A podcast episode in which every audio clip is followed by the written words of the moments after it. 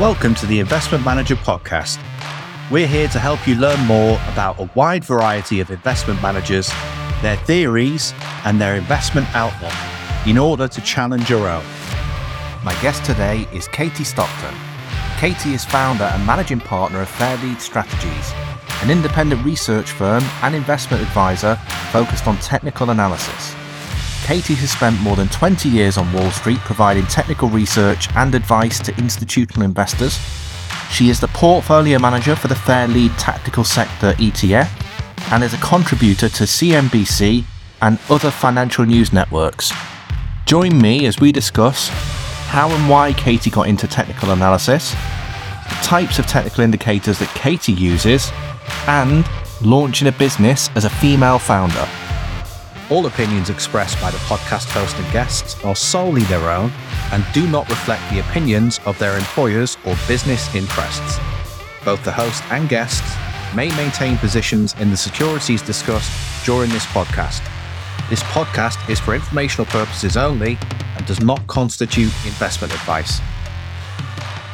Katie, great to have you here today. Good to be with you. I'm really intrigued by the work that you do and what I would like to do is to cover a lot of that today, but also to talk about the person behind the investor, which I don't think receives enough coverage. So tell me about where you grew up and your background. Yeah, I mean, where I grew up, gosh, yeah, we start at the beginning, right? Uh, you know, so I had was exposed, I'd say, pretty early on in my college career to finance.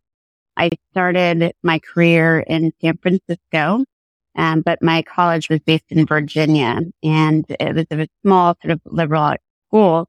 And yet it was one of 12 universities at the time that offered coursework in my discipline. So that's where it sort of all began, I would say, was in college when I was exposed to finance. It, you know, finance also sort of resonated with me in the way I thought about the world. I was always a math nerd and I liked things that would be balanced. You know, I want to know A plus B equals C. And the discipline that I've come around to is very much in following with that type of mindset where we have outcomes that are more objective than subjective. So I'd say it really started with my college career. But if you're asking more personally where I grew up, I grew up in Connecticut and that's where I'm sitting right now in sunny Connecticut. We're in Stamford, which is a city not too far from New York City. So we are essentially like a commuter town outside of New York City. It's about a 45 minute train into town. And I spent much of my career in town, so in New York City, but now it's nice to be in the suburbs. It's interesting because I think Stamford is almost the the financial suburb of New York City in a way. There are so many financial firms there. I wonder if it is where people go to calm things down and take a slower pace or a slower outlook on the investment world and life.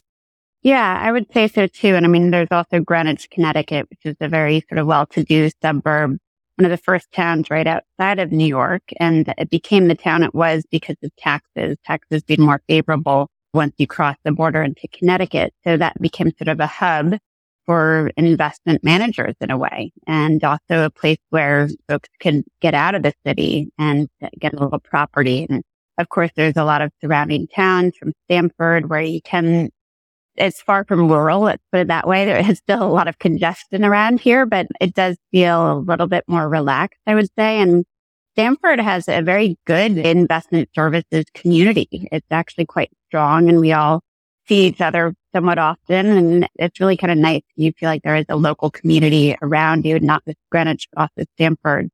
But we do still often find ourselves going to the city for one thing or other. And um, now that I don't go there every day, I enjoy it even more because I've always loved New York City.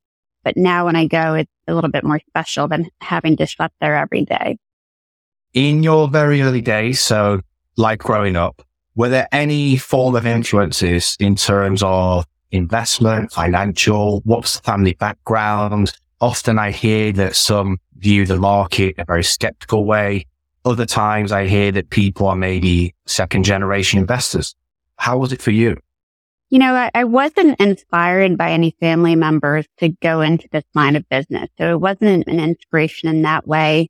And in fact, most of my family is in healthcare. So, which to me is, is pretty much uh, the anti of what I do. You know, the thought of watching a surgery on TV always just that made me cringe. And there my sister was doing the same. So it really wasn't inspired by my family, but certainly they were supportive of my academic upbringing, right?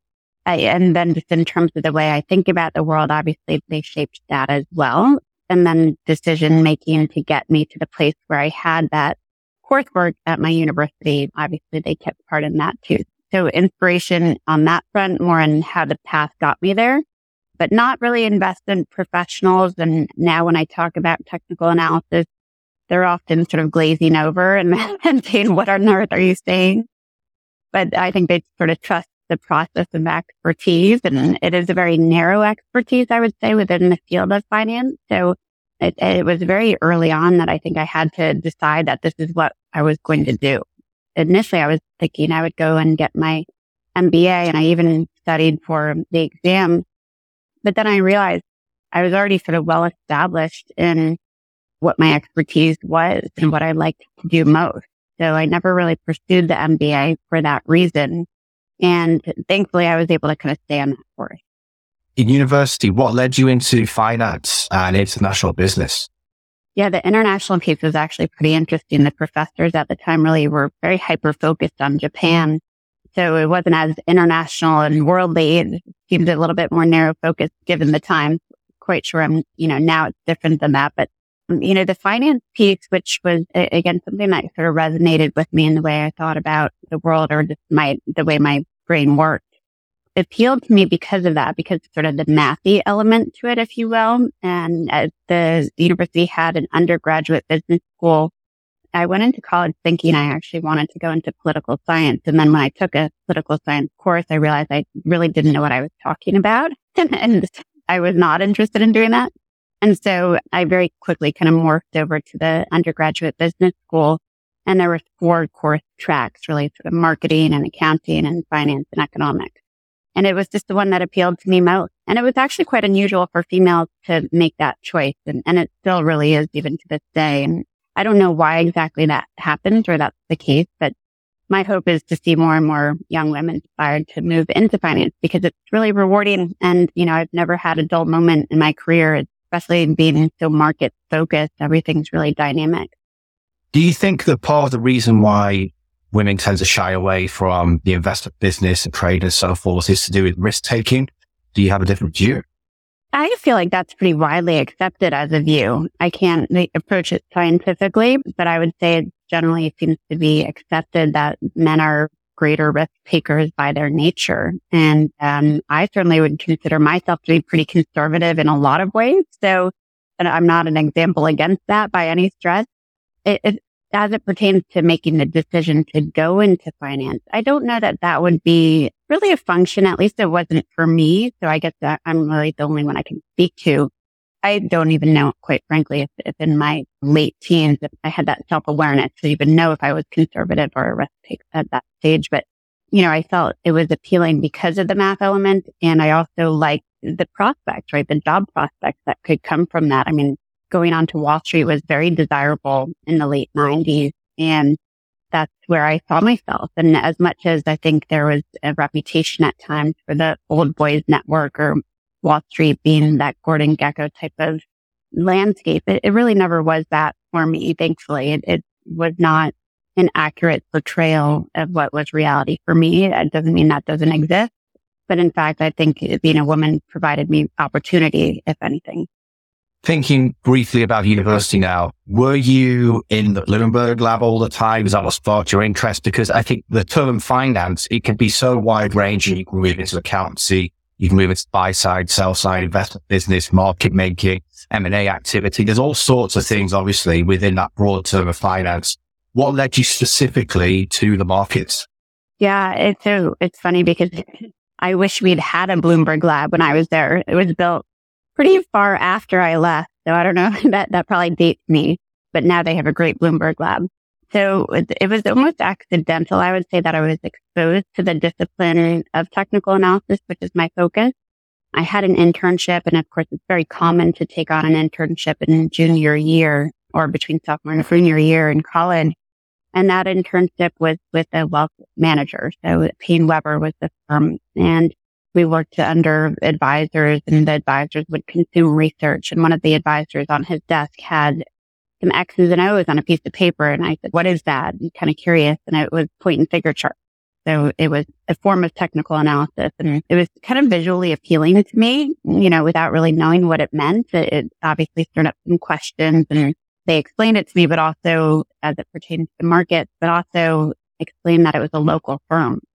So ultimately I moved from that internship to an internship with this firm that was providing the technical analysis research. So even in junior year of college, I was working for a technical firm and it was funny because I, I would try to explain that. Even my teachers were a little bit, uh, they, they were mystified as to what I was doing exactly. so it was an opportunity for me to almost introduce the charting that we were doing to the business school and also to student managed investment funds from uh, sort of an academic perspective. As you know, fundamental analysis is widely accepted and taught, but technical analysis really was not except at this university and a handful of others, there was pioneering professor who had brought in coursework and also in doing so had brought in a lot of experts. So rather than teaching coursework himself, the professor was bringing in uh, practitioners. So the technical analysts from Wall Street.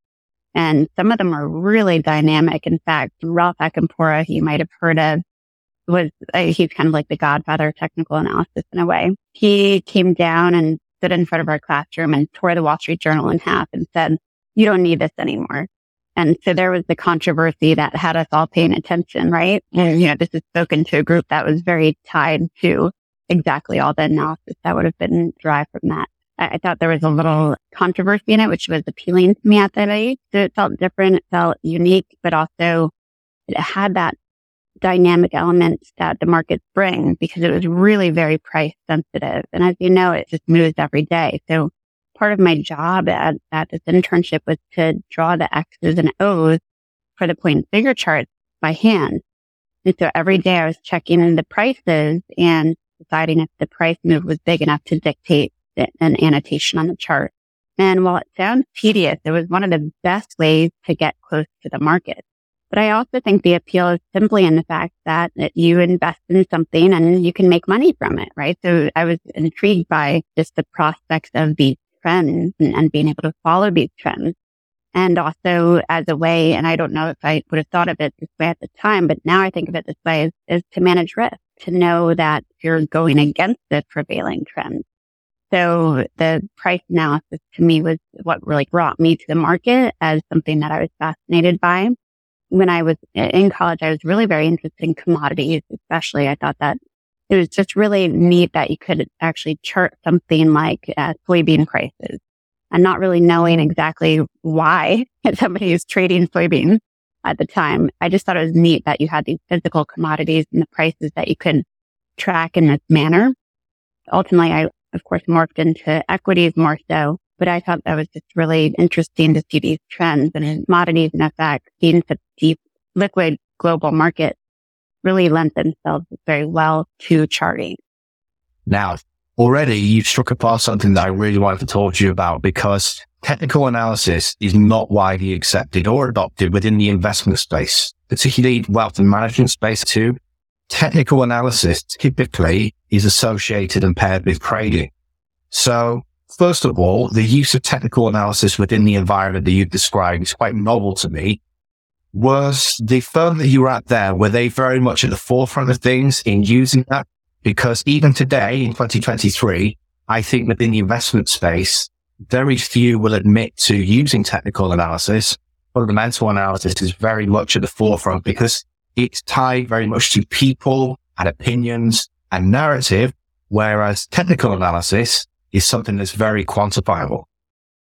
Yeah, I think quantifiable is a good way to describe it. And I do think there is growing acceptance, but I agree there are very few investment strategies that are publicized as being driven by technical analysis.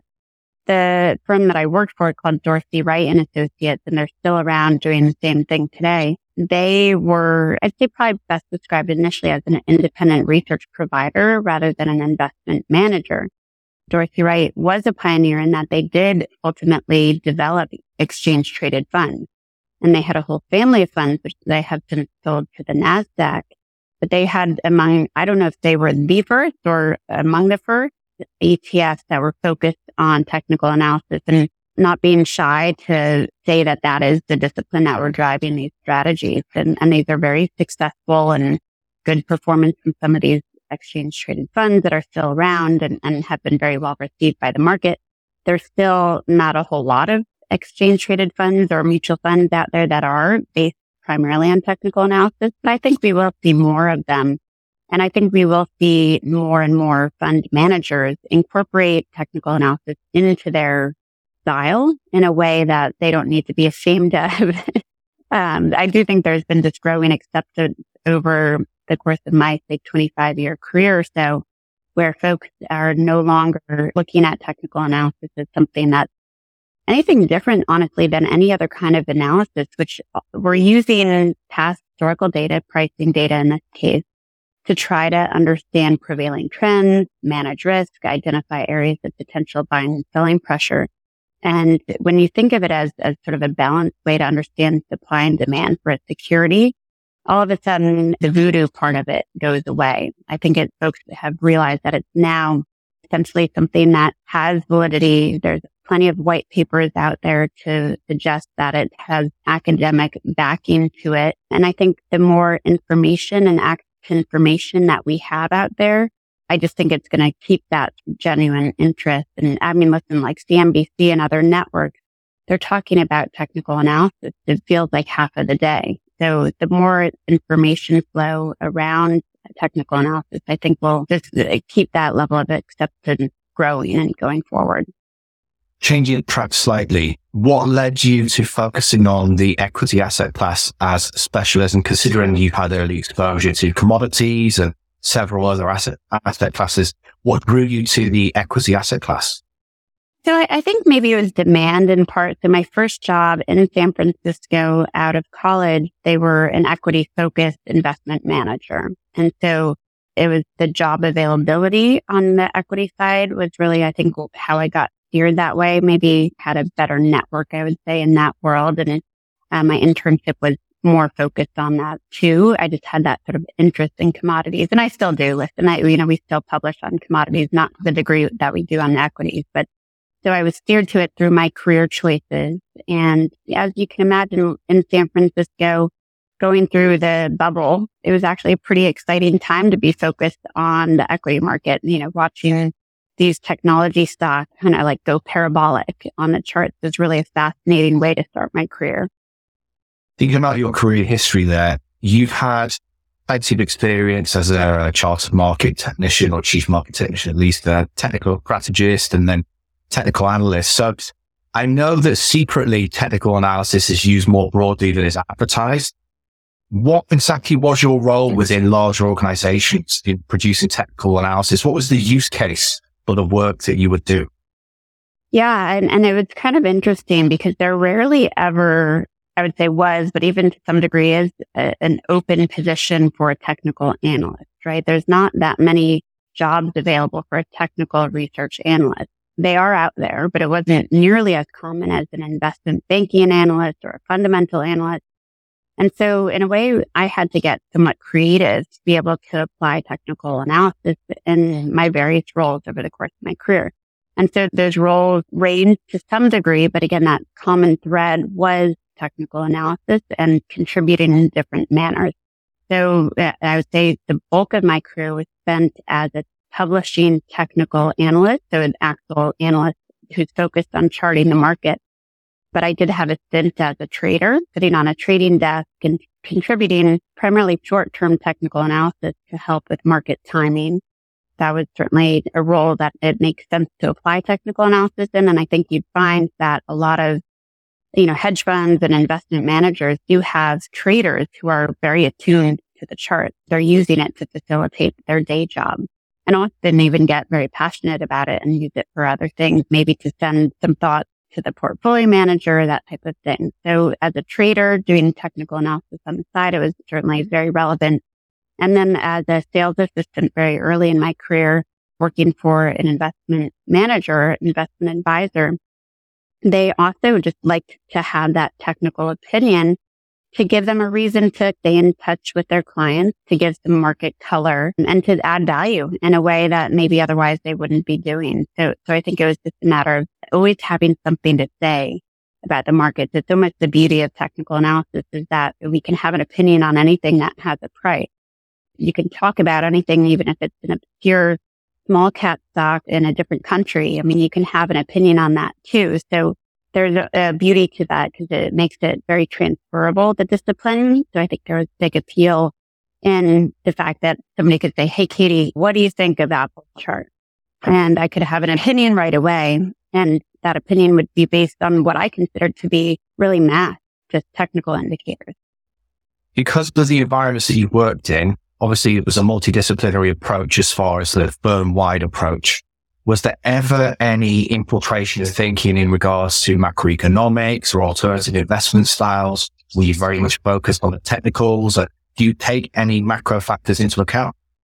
When I was on the technical strategy team, when I was a publishing analyst, there was always a macro strategist sitting right next to me. So, so that was sort of the beauty of it. I could soak up what they're doing and often collaborate with them. We would have macro strategists and derivative strategists, fundamental strategist. So it was this top down sort of approach that drew us all together. And it was really neat when you'd have a view that aligned, right? If you had even sometimes like a price objective on the S&P 500 might make sense from a fundamental perspective for totally different reasons. So we found that there was a really nice sort of symbiotic way to incorporate the different disciplines. I am not a macro expert nor any that have any expertise outside of technical analysis. It really is my primary discipline. But I have a lot of, I'd say now friends in the business who send me their research and I really trust them and follow the discipline through their lens. So I definitely incorporate that sort of macro input from trusted advisors in the same way that a lot of us do uh, in other disciplines. And in terms of influencing what I'm writing about or what I'm investing in, I would say that to a very small degree. I try not to be ignorant to things that are going on in the world or, you know, fundamentals or earnings dates or political events, that type of thing. But I, I try not to let it cloud my decision making as it pertains to the price based analysis because if you think about it, all of the information out there, it really does boil down to a buy or sell decision. And so not to oversimplify, but it does all get incorporated in what, at least what people know at this time. It gets worked into their decision making process. So what I'm trying to measure is not all the input, but the output from the decision making. So it's my way of, looking at price and saying, how is market psychology, which is influenced by all of these other factors, manifesting itself in price. And, and in a way, that's what technical analysis is trying to do. It's trying to measure the behavioral elements of the market through price analysis. Absolutely. I think that's the biggest thing that's overlooked as well because of the, I'm not being critical of fundamental analysis, obviously plays a huge and vital part in the way of looking at things. But I think perhaps sometimes where people underestimate technical analysis and maybe dismiss it as drawing funny lines on a chart, well, actually, what we're doing there is we're analyzing groupthink. We're looking at collective thought around a given market and the psychological points at which there are buyers, sellers, and beyond. I think people really underestimate that. Yeah, yeah, it is. I mean, it's absolutely key. And it's in how people are thinking about something, not in what that something is necessarily, then manifests itself in their decision. So it's in folks' perceptions of the data, not the data itself. And so when we have, let's say something that's really widely followed, like an FOMC announcement, we don't spend much time trying to predict the announcement itself. But what we care about is to maybe step aside for a minute and let the macro folks have their platform and watch the reaction because the reaction can be incredibly telling. We want to see how the market is perceiving that data and that can be information that could actually have some implication for the future. We spoke a lot about your employed work, but let's move forward now into developing your own business and how that happened. At what point or what stage did you start to think about going your own way? Was there any other signs or opportunities to display entrepreneurial flair? How did it come to pass? Yeah, I mean, listen, I, I had a great career on Wall Street and I valued relationships and uh, the education that I received from that. You know, I think in a way, it's always been in my mind that I would love to have my own company and, and do it on my own. So maybe that was always there, sort of an entrepreneurial spirit, if you will. But I also felt like the market environment was sort of conducive to it, where we started to see on Wall Street compression in commission dollars. So, and it's just a natural sort of progression in any cycle that you see, you know, as technology improves things, that the prices ultimately need to go down. And so we did see that. We saw commission dollars shrink. And then there was some regulatory development that affected how uh, investment managers were paying for research. So I felt like there was a little bit of a shift on that front and that it wasn't necessarily a positive thing for Wall Street research department. And it wasn't something that directly affected me, but I, it was, felt like maybe not the best model to be um, adhering to these or not adhering to, but depending on these commission dollars, which were shrinking. I felt that a subscription research model was probably a little bit better and where someone, if they want to receive the research rather than promising to pay for it through commission dollars, that they, at a lower price point, pay for it up front and they pay for it until they don't need it or until they've decided they can't use it anymore. So it's a little bit more simple in the model, that subscription model. And I felt like it was better as it pertained to technical research, which has a very general appeal. And that's the other key point is that I felt that while my career on Wall Street is where I really learned my methodology and, and crafted it, I also felt like there was a broader appeal of beyond Wall Street on Main Street. And I had to leave Wall Street essentially to bring the research to Main Street.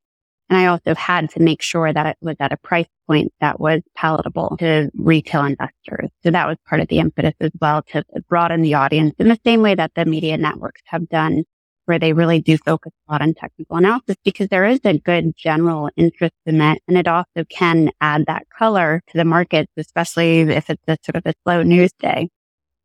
Now, what's interesting about that is that you took the leap of faith, but you actually moved to a different segment of the market because one may posit that you could rely on some connections and relationships that you've built throughout the years.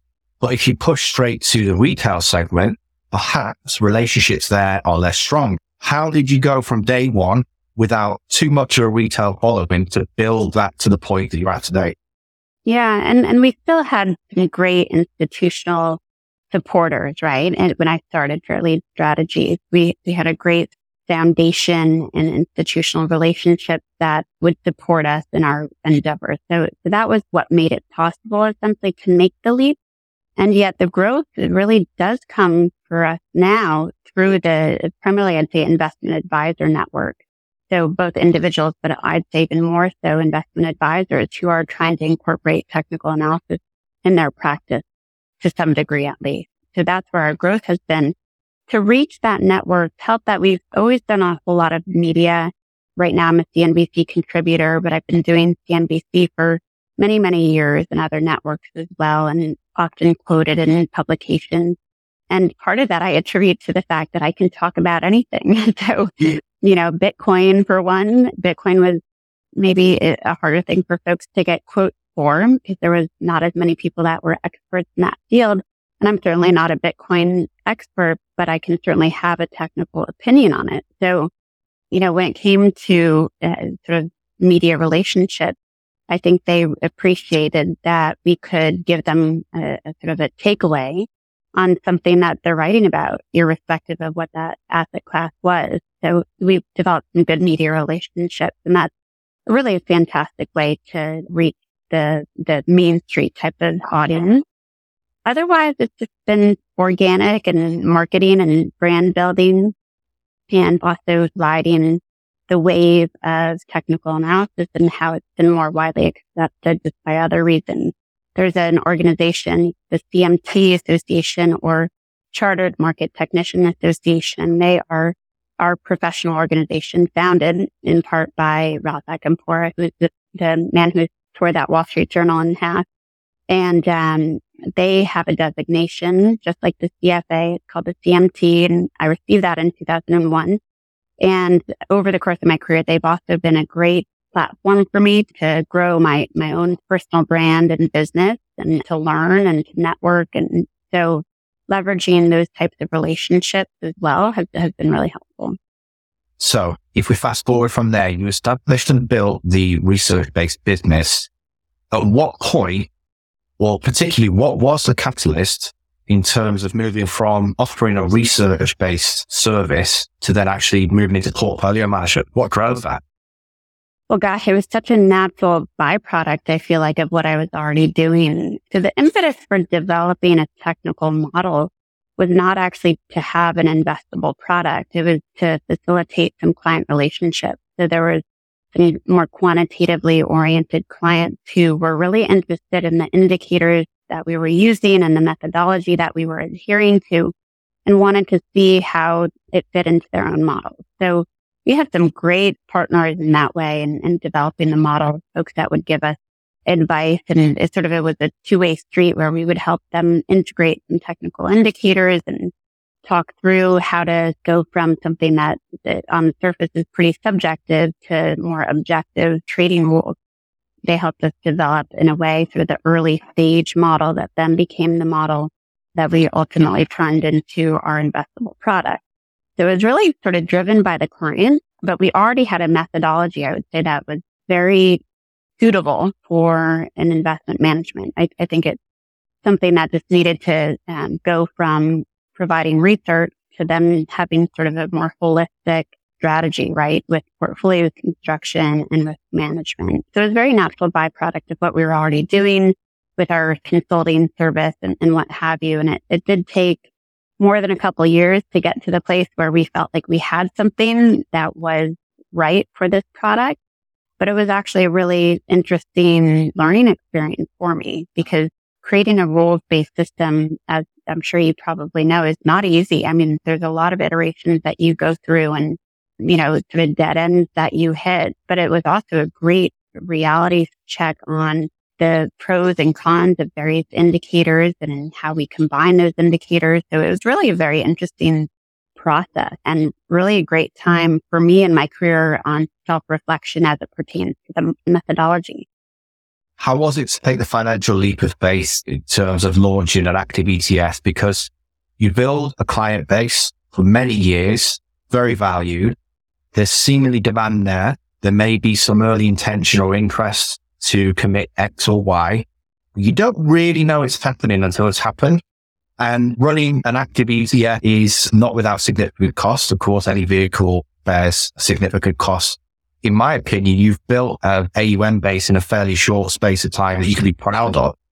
And I, it wouldn't have been possible without partners. So we have a partner in our ETF who operate somewhat behind the scenes. You know, we're the portfolio manager and, and we're also doing a lot of marketing around the exchange traded fund, but they serve as everything else really. So they've helped us have the infrastructure as a small company or at least the backup infrastructure to make it possible. So it was in our partnership that we got the confidence essentially that we could have, you know, enough of an infrastructure to support it and to grow it, to grow it in a way that could make it sustainable. And, and I, you know, you, you strike a chord because it is scary. It's definitely a leap of faith to suggest um, if we can get to this break even point.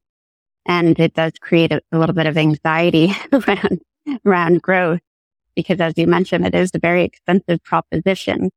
But to us, it was worth it because we felt like the product had an investable appeal that's very general, a great sort of top down strategy that we felt our clients were already doing themselves, but with some limited success.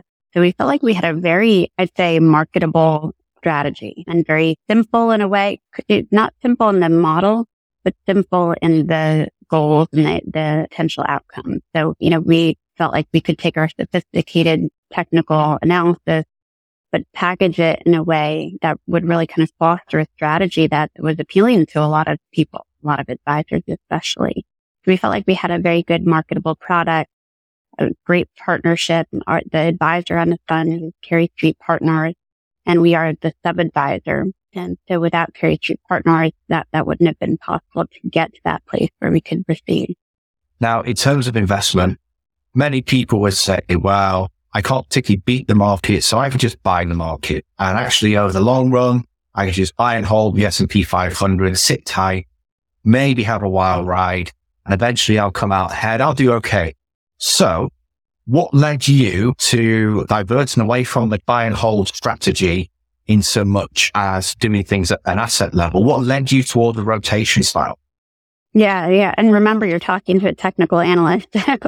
we don't often adhere to a buy and hold strategy long term. It's really difficult when we're not only super close to the markets, but really adverse to sitting through downtrends. And so that's where I felt like, um, you know, sort of my personality and my discipline made it essential that there was some real attention to risk management. And I felt like there was the best way to get there was through asset allocation we could always look for relative performance on sector funds. The fund is called Fairlead Tactical Sector ETF. So our primary goal is to leverage sector rotation and momentum. But there are times at which the market, which is really um, sort of top down in its orientation, especially in bear market cycles, that none of the sectors are working. So we, we don't just want to have relative performance. We want to try to really protect in those environments.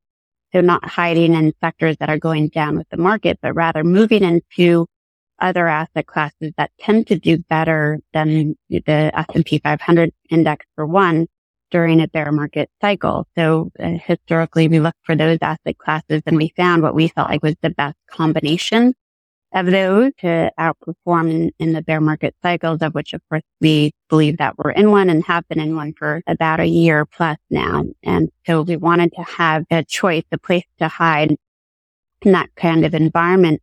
So the buy and hold strategy, as you can imagine, does capture a ton of drawdowns and these drawdowns just set you at a much worse position, a much lower position from which you have to climb back, right? So you're taking on that risk and Uh, with a long-term strategy, you're, you don't have to trade a whole lot, right? You can, you know, trade once a month and still avoid those major drawdowns in a way that over a long-term period, you can build on your returns and beat the market and also do so with lower volatility, so a, a lower standard deviation and with far lower drawdowns. And that to me was really key is to have a strategy that benefits from the primary, I'd say, takeaway that we are often trying to get from the chart, which is, is this a bear market? Is this a real downtrend that we want to be on the sidelines for? And that's why we had that asset allocation piece to it. So it's sector rotation, but also asset allocation,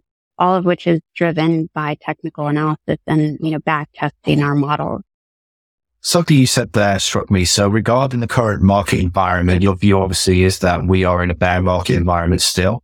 What do you use to establish that view? Yeah, so um, it's my methodology. So looking at various charts, and it's not as simple as looking at the major indices in the U.S., like the S&P 500, and saying, well, I think it's going up or down. You know, it's really just like with anyone's discipline, it's a collection of factors, right? We're looking at the major indices. We're looking at their constituents. We're looking at market internal measures like breadth and leadership and sentiment and volume. You know, we're looking at support and resistance levels. We're looking at technical indicators. And it's really all of that taken together that we arrive at our views. So there is subjectivity and not necessarily the indicators themselves. Like everybody can look at a 200 day moving average as one and say that's going up or down. It's not as simple as that. It's in how you're combining all the various inputs to arrive at a conclusion. And that's why some technicians can be completely in disagreement in a market environment that to one might seem obviously bullish and to another might seem obviously bearish. It's just in how you're combining all these inputs. So we are very heavy on the usage of technical indicators because that's that mathematical piece where it is often sort of a black and white takeaway where you have a buy signal or a sell signal based on a crossover or some such, or you have an overbought downturn and an oversold upturn, or you have a breakout above resistance or a breakdown below support. There's all these types of inputs that can really help you identify catalysts, technical catalysts and things to act upon and also to understand when risk is heightened. So it's a collection of factors and that's what we spend a lot of our days doing. You're just looking at the chart for these various factors. Beyond market analysis, what's your view on taking macro factors and quantifying those? So for example, the Fed's balance sheet expansion or contraction, we may correlate some movement there to the market itself. What's your view on taking factors like that into consideration? Oh, yeah. I mean, listen, it, it's the market that is driven largely by the Fed and their decisions, and it's also driven largely by long term earnings trends. And so, you know, we have certainly input on that front, people that are giving us uh, information there that we want to make sure that we're aware of. But in terms of the decision making, we're not trying to understand why something is happening, quite frankly. We really want to understand what is happening, right? So we'll kind of leave it to the other to determine why something is happening. I'll be a little cynical here and say that once we figure out why something happening, it often uh, happening, it, it sometimes changes. so we spend more time in the what than the why. But we do believe in sort of a holistic investment process when you're investing in individual stocks, especially, eh, you really should have that understanding of the fundamentals of the company.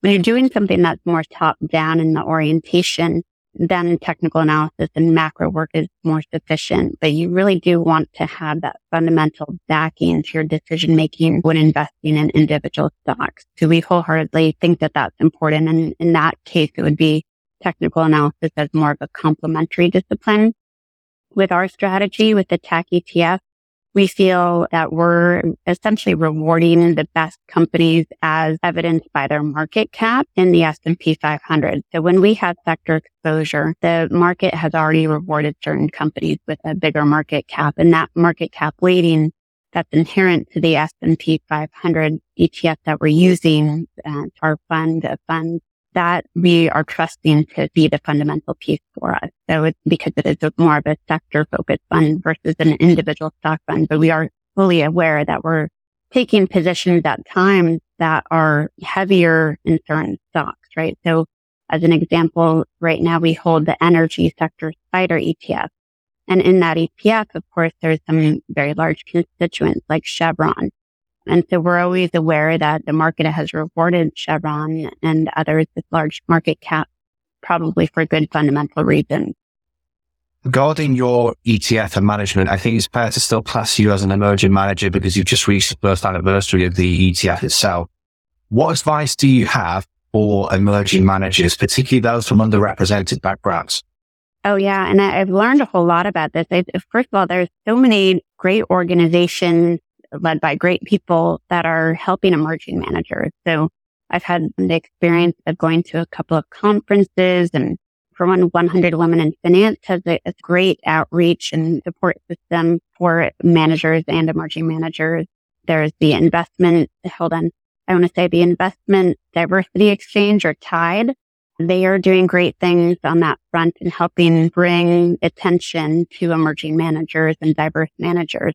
So there's a lot of great organizations that have really made that their charge. And I think for advice would be to learn about those places to show up and to network and ride that wave. I, I think the, the wave is already there. I think there's already a great push for large asset managers to pay more attention to the smaller emerging managers and, and to do so in part to diversify their approach. And I think that that's very smart. I think it, we all know that diversity of thinking is, is tends to be beneficial. And so I, I, think that's kind of what's happening here. And there's a wave towards that. I, obviously we have a long way of going in terms of seeing the growth there, but I think it's a matter of uh, sort of leveraging the institutions that are making strides and creating support systems and letting folks that have been through it, you know, share their experiences, I guess. And, and in terms of sharing our experiences, you know, we're one year into it, but TACK was launched in March of 22 and we just hit our one year anniversary, which yeah, we are very proud of, of that and of, of our growth since then. But listen, it, it's a marathon, not a sprint. It's really something that we have a lot more to, to attention to give to. And it's not easy, quite frankly. It's, it's actually a lot harder than I expected it to be in terms of how to get the word out and to reach the right people so I think it's, it's just a matter of having stick to itiveness and realizing sometimes that, you know, there's a lot that you don't know and to leverage the people that have been doing it a lot longer.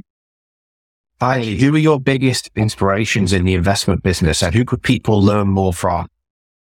Oh, wow. There's so many people. There's so many technicians, especially. And I think that's where I'll have to give my most credit is in all my mentors, Mike Hurley, Rick Vincent Tom Dorsey, Ralph Acampora, Louise Yamada. I'm sure I'm forgetting some, so forgive me, but there's really the technicians that have sort of preceded me and all of them have had such grand accomplishments in terms of breaking through those barriers that you cited earlier in our conversation where a technical analysis wasn't always sort of well received, even from very well respected investment banks that had departments. So I think there was always those challenges and that there is some pioneers that kind of have forged the path for success stories otherwise. But, you know, we have a lot of great macro strategists that have inspired us too. Tony Dwyer, Michael Darda, Danielle DiMartino.